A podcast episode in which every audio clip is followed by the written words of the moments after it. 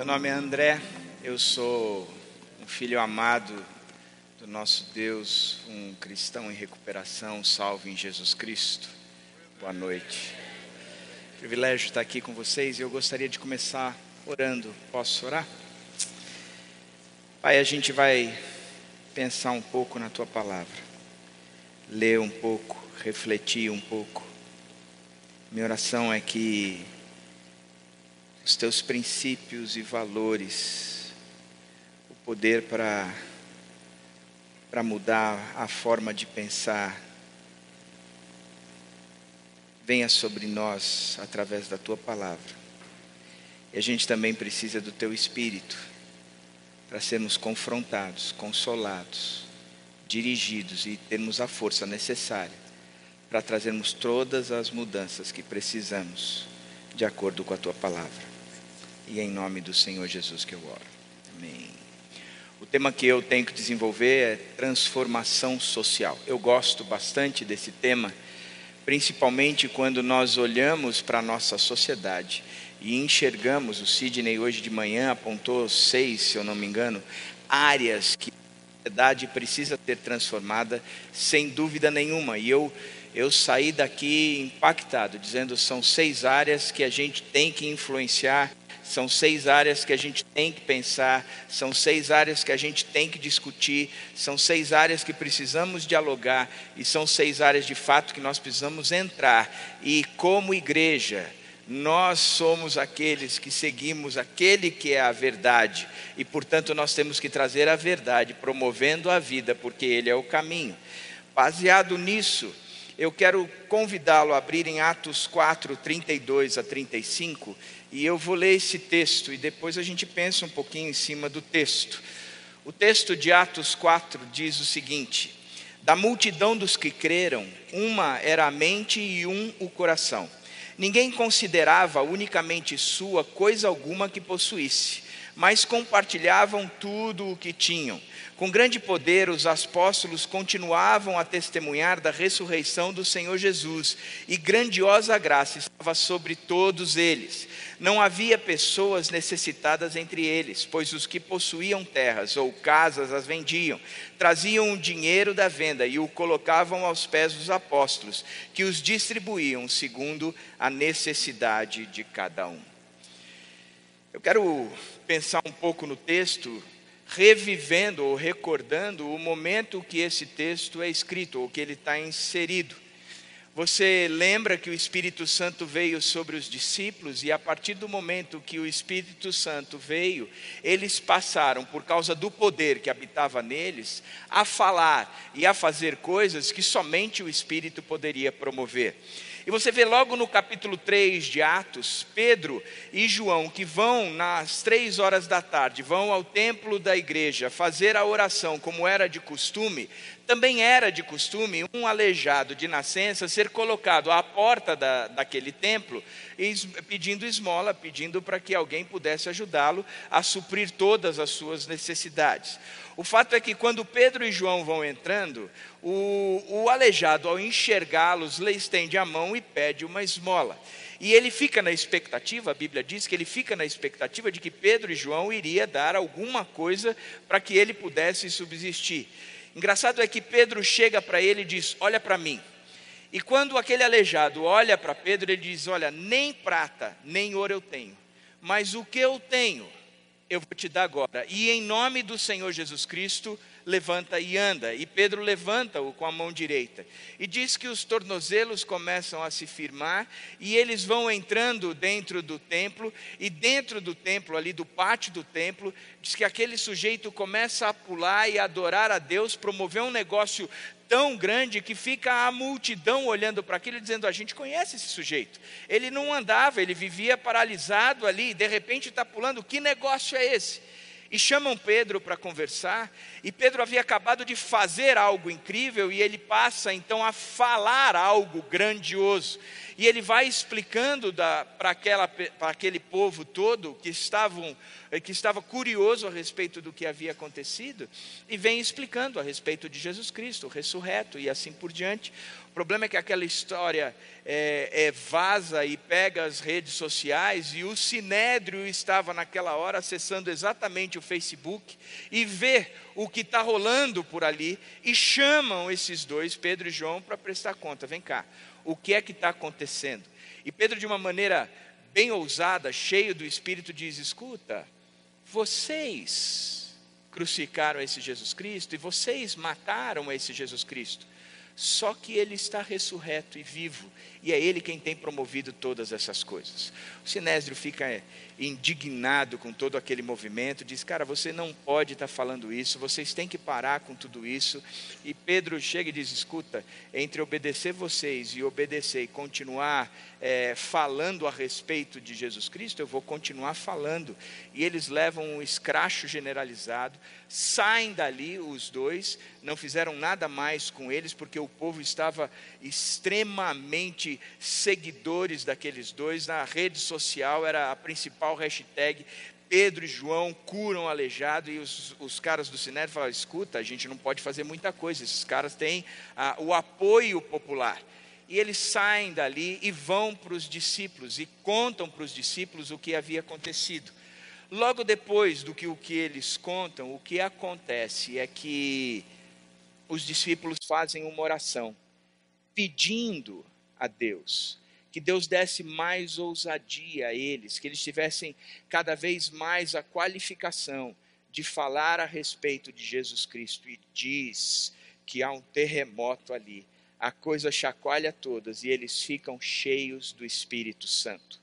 Logo depois desse quadro todo, vem esse texto da multidão dos que creram, que nós temos que ser gratos a Deus eternamente pelo Guilherme Kerr, que de uma forma brilhante colocou letra neste texto e trouxe esse texto aos nossos corações com a letra de que da multidão dos que creram era só um o coração e a alma, uma somente, uma semente, somente uma esperança brotando dentro da gente. Nosso era o pão cada dia, nosso era o vinho, santa folia, o que se reparte, o que parte, reparte a própria vida. De manhã o Sydney cantou. Não vou cantar agora. Não vou cantar por uma razão específica. Guilherme Kera é sogro da minha irmã. Eu vou arrumar um problema na família, porque eu vou destruir a composição dele. Então, prefiro me calar. O fato é que esse texto marcou o nosso coração e marca. Esse texto está num contexto brilhante de transformação social.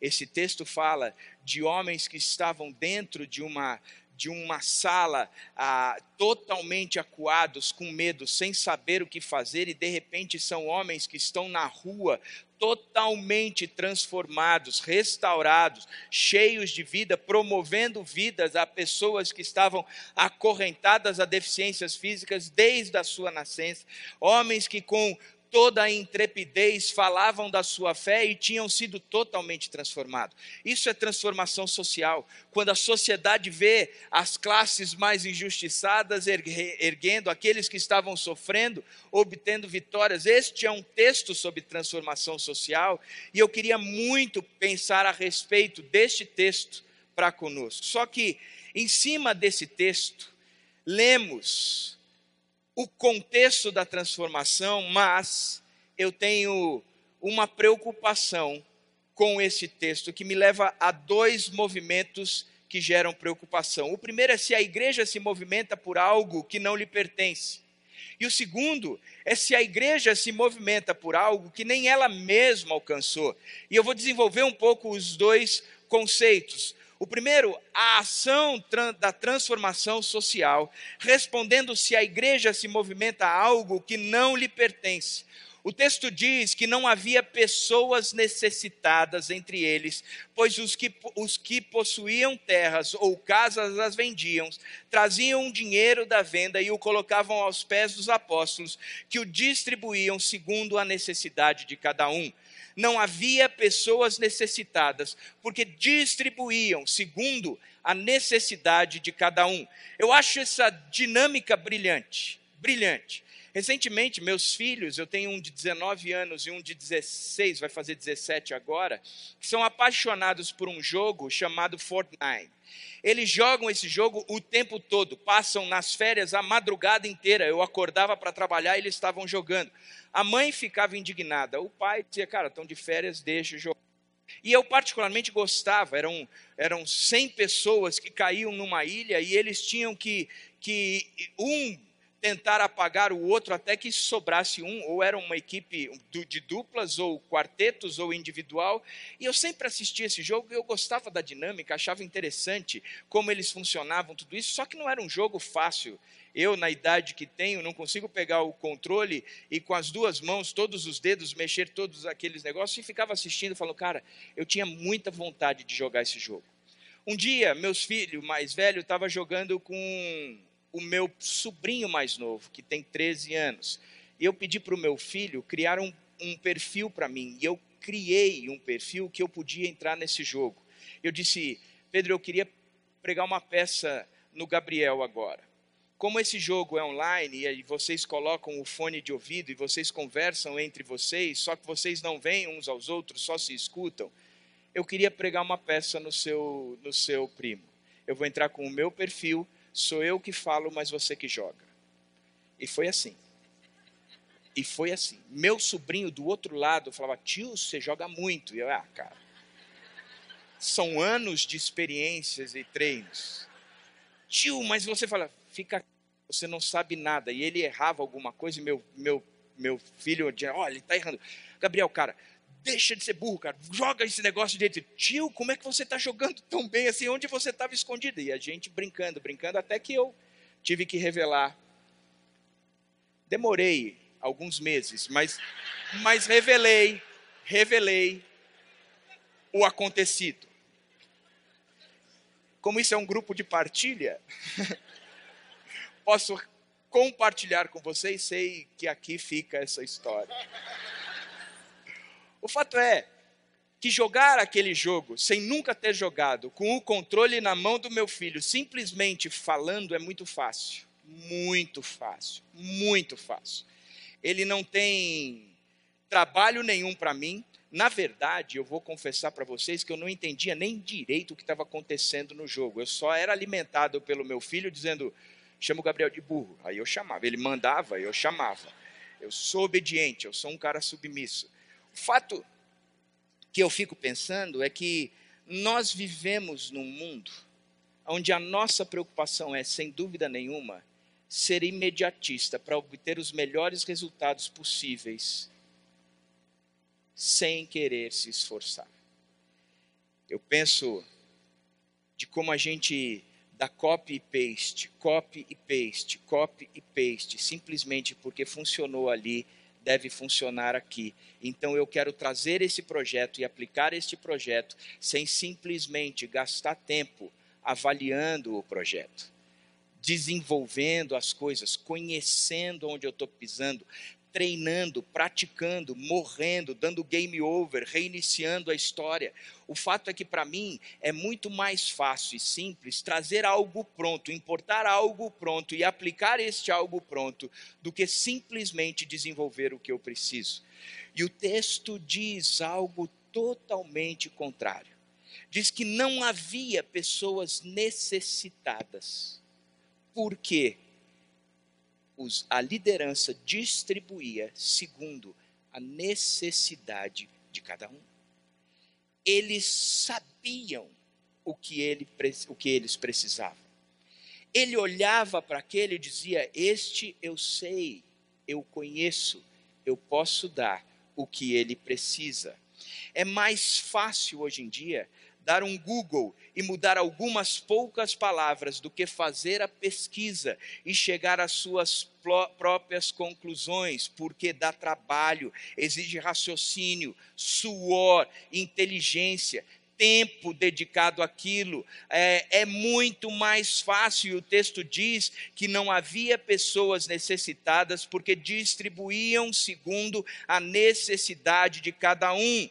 Estamos fazendo algo, gastando energia, muitas vezes naquilo que não nos pertence. Fazemos grandes movimentos para suprir as necessidades que nem necessidades são, porque eu simplesmente estou importando um modelo, trazendo um projeto, mas eu não escuto quem eu estou alcançando. Eu não vou na praia daquele que está necessitando. Eu simplesmente vi algo legal, achei legal e disse: isso tem que ser aplicado aqui, mas aplicado aqui não necessariamente vai funcionar. E é interessante de quando a gente lê esse texto todo e esse contexto, porque o texto, logo em seguida, ele explica isso.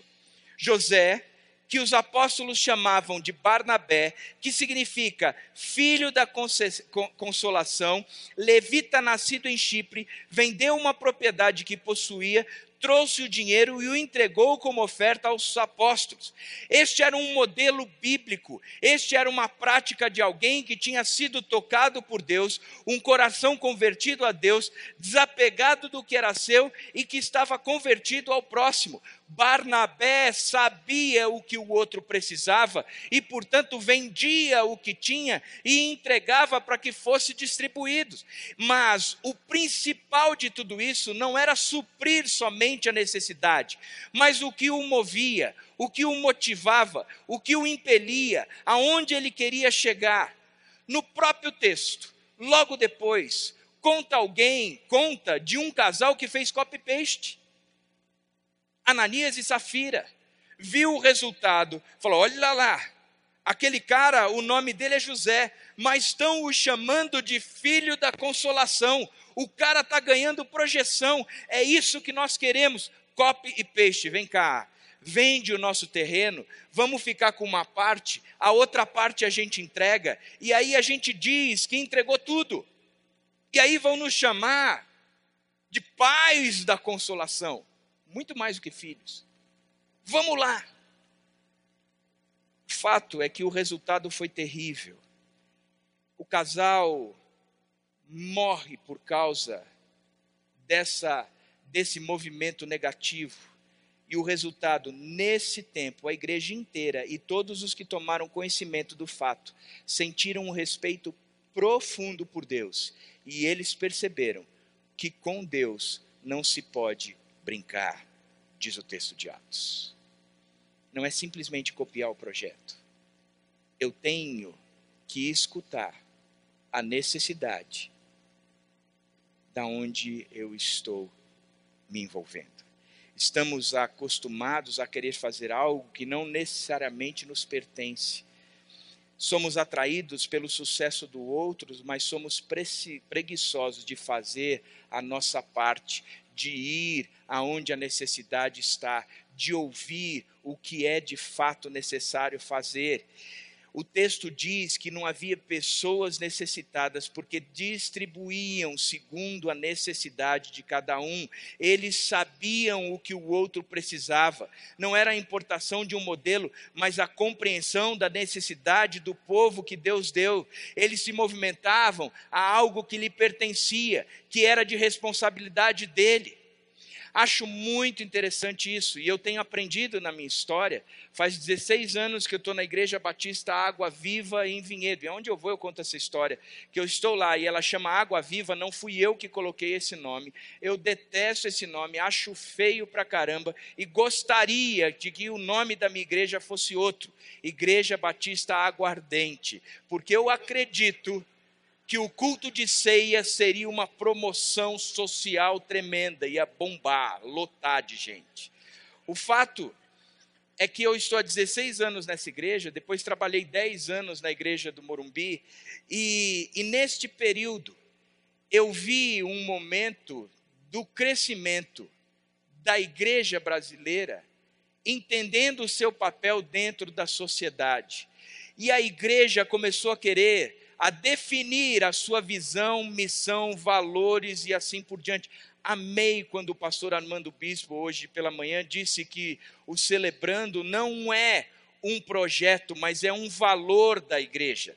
E eu amei, porque eu lembro de quando nós começamos a trabalhar tudo isso, eu era jovem, mas caminhava junto do Ari Veloso, tive e participei de momentos onde o próprio Armando Bispo, o pessoal dos Estados Unidos, Bill Hybels, Rick Warren, e vinha o pessoal da Vinhedo, e a gente discutia quais eram as marcas, as caras, a visão, a missão da igreja, e no passar do tempo, o que eu entendi é o seguinte: ninguém copia um modelo de fora, ninguém copia um modelo de fora, porque tem algo que diferencia, e o que diferencia não é a visão e a missão e os valores são bíblicos. Você vai proclamar, você vai ensinar, você vai servir, você vai promover comunhão, você vai promover adoração. Esses valores são bíblicos. A visão e a missão são bíblicas. É evangelizar, é trazer para o caminho os que estão a caminho, é a transformação de uma cidade por intermédio de uma igreja acolhedora que promove cura social, uma igreja que é um lugar, como é que vocês chamam aqui? Um lugar de Jesus. Hã? Um lugar de vida. E você... Tudo isso é bíblico, é bíblico. O Sydney não tirou isso da cabeça dele, tirou isso da Bíblia. Isso é bíblico. O que é que diferencia uma igreja da outra? O que eu tenho aprendido é o que diferencia uma igreja da outra é o povo. É como eu aplico esses valores absolutos a este povo. É como eu escuto o que Deus tem para este povo. E como é que eu vou traduzir este conteúdo todo? Para Deus isso, para o povo isso dá trabalho. Exige suor, regaçar a manga, ir para o meio do povo, interpretar o povo e trazer para o povo. É interessante que a gente gosta muito de uma Bíblia chamada A Mensagem, do Eugene Peterson, que começou com este projeto. No livro Memórias de um Pastor, Eudine Pearson diz que ele começou a tradução ou a versão da mensagem, quando ele ia pregar e ele dizia: o meu pessoal não entende a Bíblia, então o que eu vou fazer é começar a escrever o texto que eu vou pregar de uma forma que eles compreendam melhor. E ele parte porque ele ouviu a necessidade do povo, só que ele teve que arregaçar a manga, sentar em cima dos originais, sentar em cima da tradução em inglês e ver como é que ele poderia fazer algo que o povo entendesse melhor. Nós temos um texto muito claro que eu amo, eu adoro esse texto na Bíblia. O texto de Êxodo 32 e 33, na relação entre Moisés e Deus. Moisés está no alto do monte, recebendo a orientação de Deus a respeito dos 10 mandamentos, como é que ele tem que dirigir aquele povo, quais são os valores de Deus para aquele povo, como é que o povo deveria seguir. Nesse inteirinho, o povo chega para Arão e diz: escuta, Moisés faz muito tempo que subiu, Moisés faz muito tempo que sumiu, nós não temos mais uma referência de Deus que nós podemos nos enxergar, então, que nós podemos enxergar. Então a nossa proposta é: vamos criar para nós um deuses. E Arão diz: beleza, tirem aí os anéis, os brincos e tragam para cá. E eles forjaram aquele bezerrinho. Nesse inteirinho, Deus, conversando com Moisés no alto do monte, diz: Moisés, sai da minha frente, porque a minha ira vai se acender contra esse povo, eu vou acabar com esse povo todo, e de você eu vou fazer uma grande nação. Moisés, que conhecia a necessidade do povo, chega para Deus e diz: podemos conversar? Podemos. Se o Senhor fizer isso, quem vai ficar mal na fita é o Senhor, porque as outras nações vão dizer que o Senhor tirou o povo do Egito para matar no deserto. O Senhor vai ser mal conhecido. Pensa bem. E Deus olha para ele e diz: não negas que é judeu. E diz: tá bom, cara, eu não vou fazer isso. Moisés chega e diz: dá um tempo, Deus. Ele desce e diz: vem cá, levitas, peguem as espadas e corram atrás. E ele mata naquele dia 3.000 pessoas. Eu coloco a casa em ordem. Moisés era aquele que caminhava com Deus face a face e o povo via. Moisés era aquele que chegou junto para Deus depois e disse, a casa está em ordem, você não precisa matar ninguém, a casa está em ordem. Aí Deus diz, mas vocês são um povo de dura serviço, eu não vou com vocês. Esquece.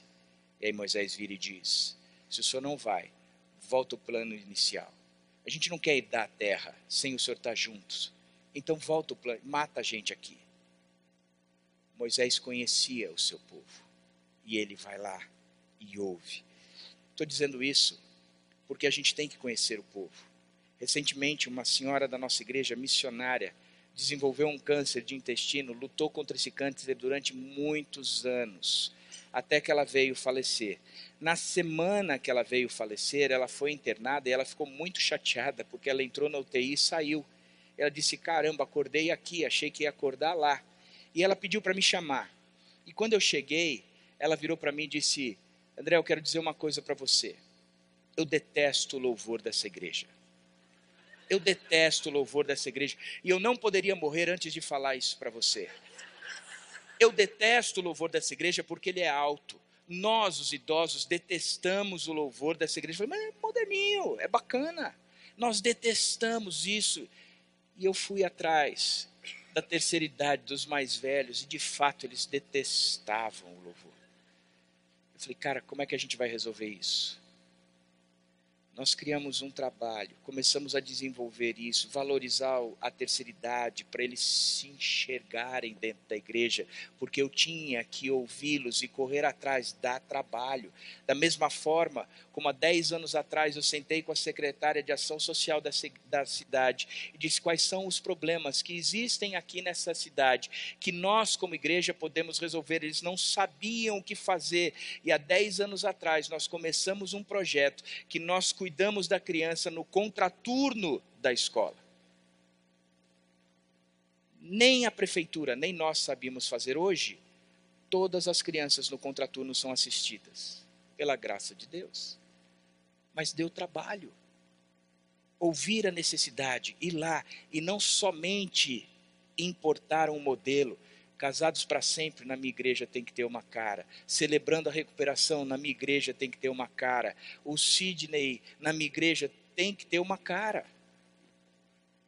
Porque eu tenho que suar, ouvir o meu povo, ir lá e saber aplicar as coisas boas para aquele pessoal. Sabe por quê?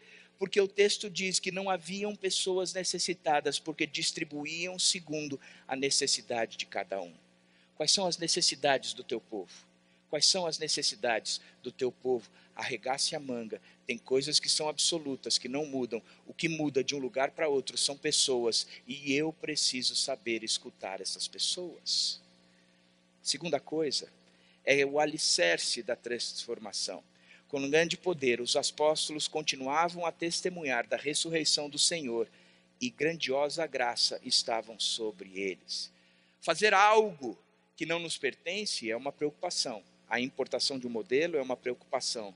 Mas se movimentar a algo que não foi alcançado por nós, também é uma preocupação. A minha preocupação ao falar de transformação é querer servir algo que eu nunca experimentei. É cair num ativismo sem ter escolhido a melhor parte, é ser Marta, preocupada em colocar a mesa em ordem e não aproveitar do banquete que está sendo serviço. Mas é se movimentar a algo que não foi alcançado por ela antes. Este é o problema. E o texto diz que eles continuavam a testemunhar da ressurreição do Senhor Jesus Cristo. O evangelho não diz respeito ao que fazemos, mas sim ao que Deus fez por nós. Eu só promoverei transformação depois de que eu tiver sido transformado. Eu só vou saber escutar aos outros depois de que eu tiver os meus ouvidos abertos pelo Senhor Jesus Cristo para escutar aos outros. O texto diz que eles continuavam a testemunhar da ressurreição. E a ressurreição tem um significado todo especial e promoveu alguns movimentos. Ela acontece no primeiro dia da semana, anunciando um novo começo. no domingo de Páscoa, recordando a salvação pela morte do Cordeiro. No Velho Testamento, ela foi tipificada em Isaac e em Jonas. Ela é confirmada pelos anjos, ela é confirmada pelos apóstolos e pelos seus inimigos.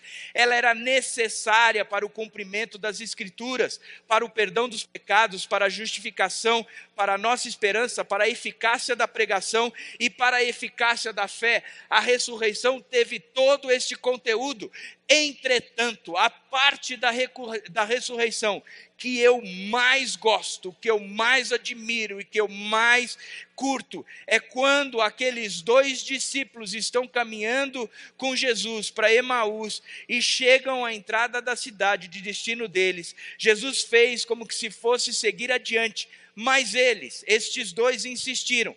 Fique e jante conosco, já é quase noite e o dia já se foi. Então ele foi com os dois e foi isto que aconteceu. Ele se assentou à mesa com os dois, tomando o pão, ele o abençoou, partiu e deu a eles. E nesse momento, os seus olhos se abriram e eles o reconheceram. Então ele desapareceu. Impressionados comentavam, não sentíamos um fogo enquanto ele conversava conosco no caminho, enquanto ele nos explicava as Escrituras?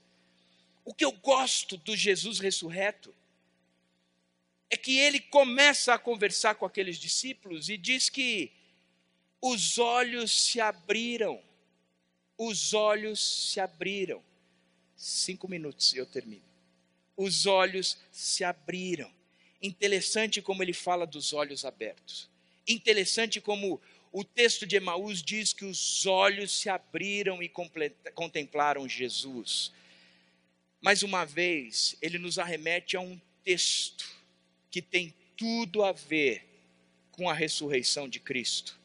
Lá em Gênesis capítulo 3, verso 7, na conversa entre Eva e a serpente, Adão e Eva, descumprindo a ordem. Quando Eva vê que o fruto era tudo aquilo que ela imaginava, ela pega, come do fruto, entrega do fruto para o marido come.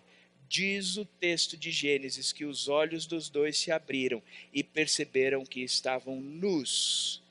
Então juntaram folha de figueiras para se cobrir. Os olhos abertos eram, ao mesmo tempo, olhos fechados. Eles, a partir daqueles momentos, não conseguiam mais ver a realidade como eles enxergavam antes, não conseguiam ver os abismos causados pelo pecado dentro deles, entre eles e Deus, e entre eles e a criação. Os olhos abertos estavam fechados para a realidade de Deus. Chegamos no caminho de Emaús. Jesus chega dizendo, poxa vida, vocês estão impressionados com essa história toda? Não deviam, porque vocês se lembram que não devia o Cristo sofrer essas coisas para entrar na sua glória? E começando por Moisés e todos os profetas, explicou-lhes o que constava a respeito deles em todas as Escrituras. E diz que os olhos dos dois se abriram. Os olhos dos dois se abriram. Eles passaram a enxergar novamente o que Deus enxergava. Eles passaram a visualizar da mesma forma como Deus visualizava. Eles já não enxergavam mais como o pecado os fazia enxergar. Eles sabiam que existia uma esperança, porque os olhos deles estavam abertos. Eles sabiam que o pecado já não dominava mais no corpo mortal deles, que eles podiam ter uma viva esperança, porque os olhos estavam abertos. Eles sabiam que eles poderiam anunciar firmemente, fortemente, com convicção, a salvação em Jesus Cristo, porque os olhos deles estavam abertos. Eles sabiam que valeria a pena lutar por Cristo, lutar pelas injustiças, por aquilo que eles estavam ouvindo e que era necessidade daquele povo, porque já não havia mais uma descrença na própria sociedade, na condição que o país estava, na miséria que eles viviam, mas os olhos deles estavam abertos, porque o Cristo era ressurreto, estava vivo e caminhava com eles. Portanto, é incrível como aqueles dois homens, quando experimentaram dos olhos abertos, eles passaram a fazer e a falar e a promover os olhos, ao abrir dos olhos para os outros amigos. E eu termino aqui com uma palavra para vocês. Nós temos muito trabalho, arregaçar a manga, ouvir, mas nós temos que enxergar um outro lado. Mais uma vez, uma questão de olhar. Jesus chega para os seus discípulos da ordem final e sobe. E os discípulos ficam olhando, os anjos aparecem e dizem: escuta, galileus, por que é que vocês estão olhando para cima? Esse mesmo que subiu, ele um dia vai descer. E a Bíblia diz que todo olho verá e toda língua confessará. Tem muito trabalho, tem muito trabalho. Nós fomos transformados, nós fomos transformados. Mas é que nem quando uma moça, e eu vou contar uma história e termino por aqui, marca com o seu namorado de se encontrar e diz: escuta, querido, 6 horas da noite a gente tem um horário marcado, você vem para cá que a gente vai sair. E ele diz: ótimo, querida, essa semana foi difícil, eu vou me encontrar com você e nós vamos ter uma noite inesquecível, garanto para você. 6 horas da tarde, aquela mulher estava... A história é minha, eu conto do jeito que eu quiser. 6 horas da tarde, aquela mulher estava pronta, sentada na sala, esperando a buzina do namorado. 6 horas nada, 6:10 nada, 6:15 nada, 6:20 nada. Ela já estava indignada. Buzina 6:45, ela já não quer nem sair, ele chama e ela sai, porque ela vai acabar com a noite do sujeito. Ela entra no carro, e ele diz: boa noite. Ela diz: só se for para você. E ela diz: onde é que nós vamos jantar? Ele responde: na padaria do papai. Ela diz: padaria? Me programei o dia inteiro para que a gente fosse sair, achei que seria no Foco Restaurante. Mas você está me levando para a padaria? Que absurdo isso. Eles vão para a padaria. E ao terminar da padaria, ela chegar na padaria: o que é que você quer? Eu quero um pão com mortadela. E você: eu quero um miojo. Pede qualquer coisa que está valendo. E ao término do jantar, ele vira e diz: amor, vamos comigo na praia para ver a noite cheia de estrelas e com esse luar maravilhoso. E ela, por conta de dizer, era tudo o que eu queria, tudo o que eu queria. Eu vou contar a mesma história, mas com um detalhe diferente. Às 4:30 da tarde, a amiga dessa moça liga e diz: fulana, eu encontrei o seu namorado na Vivara, comprando uma aliança de casamento. Ele vai te pedir hoje à noite. Ele liga para ela e diz: querida, 6 horas eu estou aí. 6 horas nada, 6:10 nada. Ela está pulando na sala. 6:15 nada, 6:25 ele deve estar passando perfume, porque hoje é a noite. 6:45 ele buzina, ela já está dentro do carro, diz: oi. Ele diz: oi, aonde nós vamos jantar? Ele diz: na padaria do papai. Lógico, ele quer me pedir na frente de todos os parentes, vai ser maravilhoso. E aí chega lá, diz: o que é que você quer jantar? Eu quero um pão com mortadela. Eu também. Lógico, ele deve estar colocando aliança dentro do pão com mortadela. E ela come aquele pão com mortadela e diz: e agora o que nós vamos fazer? Vamos para o luar, assistir o luar e a noite estrelada na praia? Lógico. O que é que diferencia uma história da outra? Como ela termina. Como ela termina.